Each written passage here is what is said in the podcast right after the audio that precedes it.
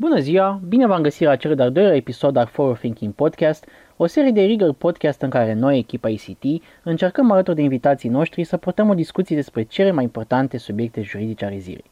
Dacă în episodul anterior am discutat despre ce se întâmplă cu regulile de concurență în această perioadă, astăzi vom discuta despre cybersecurity și impactul față de afaceri în contextul COVID-19. Îl am alături de mie pe Adrian Șandru, avocat în echipa ICT. Bine te-am Adrian! Salut, Andrei! Și vă propunem o discuție mai actuală ca niciodată, în care vom combina dreptul penal și zona de tech pentru a înțelege ce este un cyber threat, care este impactul cyber security asupra unui business și ce măsuri trebuie luate în acest context cât se poate de tehnic. Pe cine trebuie să intereseze cyber security, Adrian? Pe orice decision maker, fie că vorbim de un antreprenor sau un manager sau orice director care este pus în fața unei decizii de afaceri, în aceste zile de la o companie mare sau de la un mic startup, toate s-au lovit de nevoia de a-și transfera mare parte din activitate în zona de online pentru a supraviețui efectelor COVID. Și odată cu transferarea muncii uh, în zona de online și munca de la distanță, a crescut vertiginos riscul de a fi expus unui cyber attack. Pentru un pic de context, uh, zilele trecute, CEO-ul unei mari companii aeriene a declarat că datele a peste 9 milioane, atenție, de clienți au fost obținute ca urmare a unui cyber attack și că există îngrijorări suplimentare generate de pandemie. Și tot pentru context, uh, România ocupă locul al 9-lea în lume în topul raportărilor, fiind una dintre țintele preferate ale atacatorilor cibernetici. Securitatea cibernetică pare că ar trebui să reprezinte în condițiile astea o dintre priorități pentru companii în aceste zile, nu așa? Chiar așa este, deoarece chiar în ultimele luni a crescut cu până la 500% numărul de atacuri cibernetice asupra unor companii sau instituții. În această perioadă, atacatorii profită foarte mult de vulnerabilitățile muncii de acasă și, cred eu, și de o lipsă a prevenției din partea companiilor. și am ajuns acum în situația în care Maystem, pentru cei care nu știu, acesta este un grup de hackeri, a anunțat că oferă un discount, așa au numit ei, pentru prețul plătit de victimele atacurilor lor uh, pentru a-și răscumpăra datele furate în urma unor atacuri. Um, știu că la începutul lui martie tu ai participat la o conferință pe cyber security în Praga. Deci exista cyber security și înainte. Ce e nou acum? Da, exista cyber security și înainte, însă nu se discuta așa mult despre acest subiect. Uh, cu toate okay. că erau multe atacuri înainte de pandemie, impactul asupra businessului și, până la urmă, expunerea activității este mult mai mare acum, când companiile se străduiesc să implementeze măsurile de sănătate publică la locul de muncă și, din păcate, unele neglijează luarea unor măsuri de prevenție în zona de cyber security.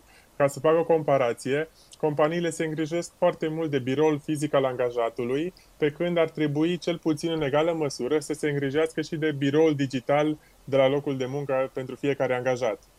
Uh, și dacă acum câteva luni, când discutam cu specialiști în domeniul de la nivelul altor state UE și instituții, nu cred că prevedeam niciunul impactul pandemiei și nici urmările din zona de atacurilor cibernetice pe care le vedem că sunt crescute de la zi la zi. Am înțeles. Uh, noi am discutat despre faptul că a fost nevoie de o adaptare rapidă din partea companiilor în fața acestui virus.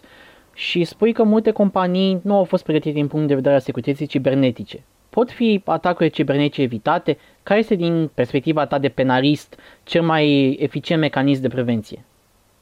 Aș vrea să spun de la început că nu poate fi îndepărtat în totalitate riscul de a fi victima unui cyber attack. Însă, acest risc ar putea fi mult diminuat și, cel mai important, urmările unui potențial atac ar putea fi diminuate cu o strategie bună de prevenție. Dacă ne uităm uh-huh. la zona de cyber security, s-a recunoscut ca fiind cea mai eficientă strategie împotriva atacurilor cibernetice, așa numita layered security. Okay. Adică o strategie bazată pe mai multe straturi de apărare, care împreună oferă cea mai sigură metodă de a preveni un atac. Aceste straturi pornesc de la o politică eficientă de cyber security și merg până la instruirea angajaților sau paza fizică a serverelor pe care sunt stocate anumite date. Ok. Dacă data trecută povesteam eu despre politici de conformare cu regulile de concurență, acum ne spui și tu despre politici legate de cyber security. Când managerii se gândesc la cum să supraviețuiască business-ul, la cum să se întâmple întoarcerea la birou, cei care uh, ne ascultă poate se întreabă, mai timp domnești de politici de cyber security?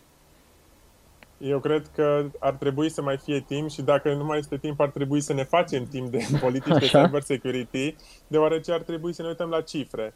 Și se estimează că până în 2021, prejudiciul global adus de atacurile cibernetice va ajunge la aproximativ 6 trilioane de dolari, adică 6.000 de miliarde.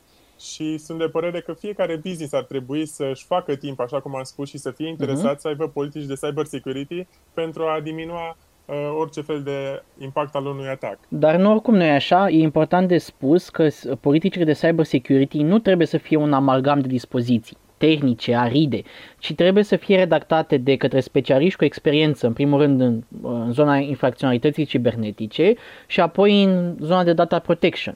Și aceste politici să fie redactate cu focus pe fiecare business în parte și într-un limbaj pe înțelesul angajaților. Categoric. Atunci când vorbim de elaborarea unor politici, dar de obicei când vorbim de cyber security, mulți iau în vedere doar pe specialiștii IT, care sunt foarte importanți pentru securitatea tehnică a datelor.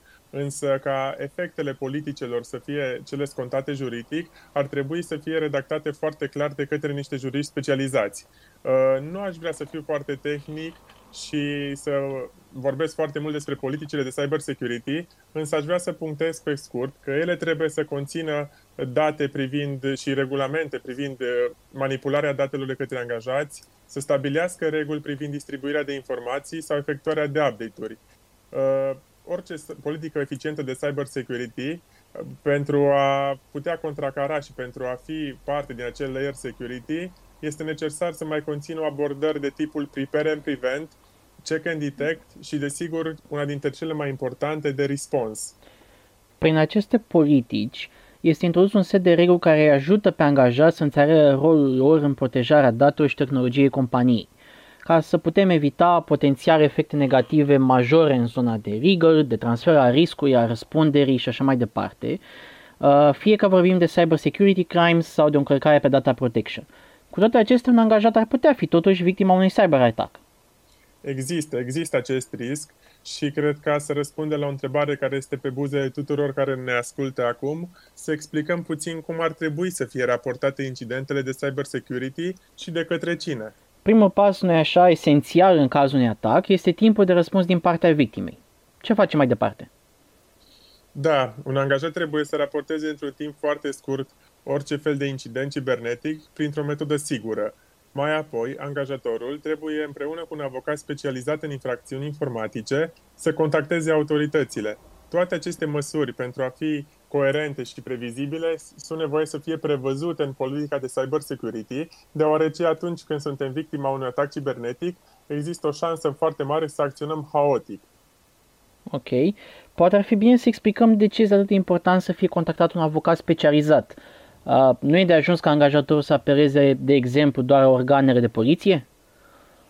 Chiar dacă ne referim și la o banală infracțiune de furt. O persoană, dacă apelează la autorități fără asistență de specialitate, uh, această lipsă de asistență duce de multe ori din practică, am observat, la închiderea dosarului încă din faza de urmărire penală. Deci fără a fi recuperat prejudiciu. Asta întrucât avocatul este cel care vine să complinească o lipsă de comunicare între persoana vătămată și autorități și poate să formuleze o anumită strategie de apărare pentru victimă. Iar în cazul unui cyber, unor cyber attacks vorbim despre infracțiuni cu un grad de complexitate mult mai ridicat decât în cazul unui furt.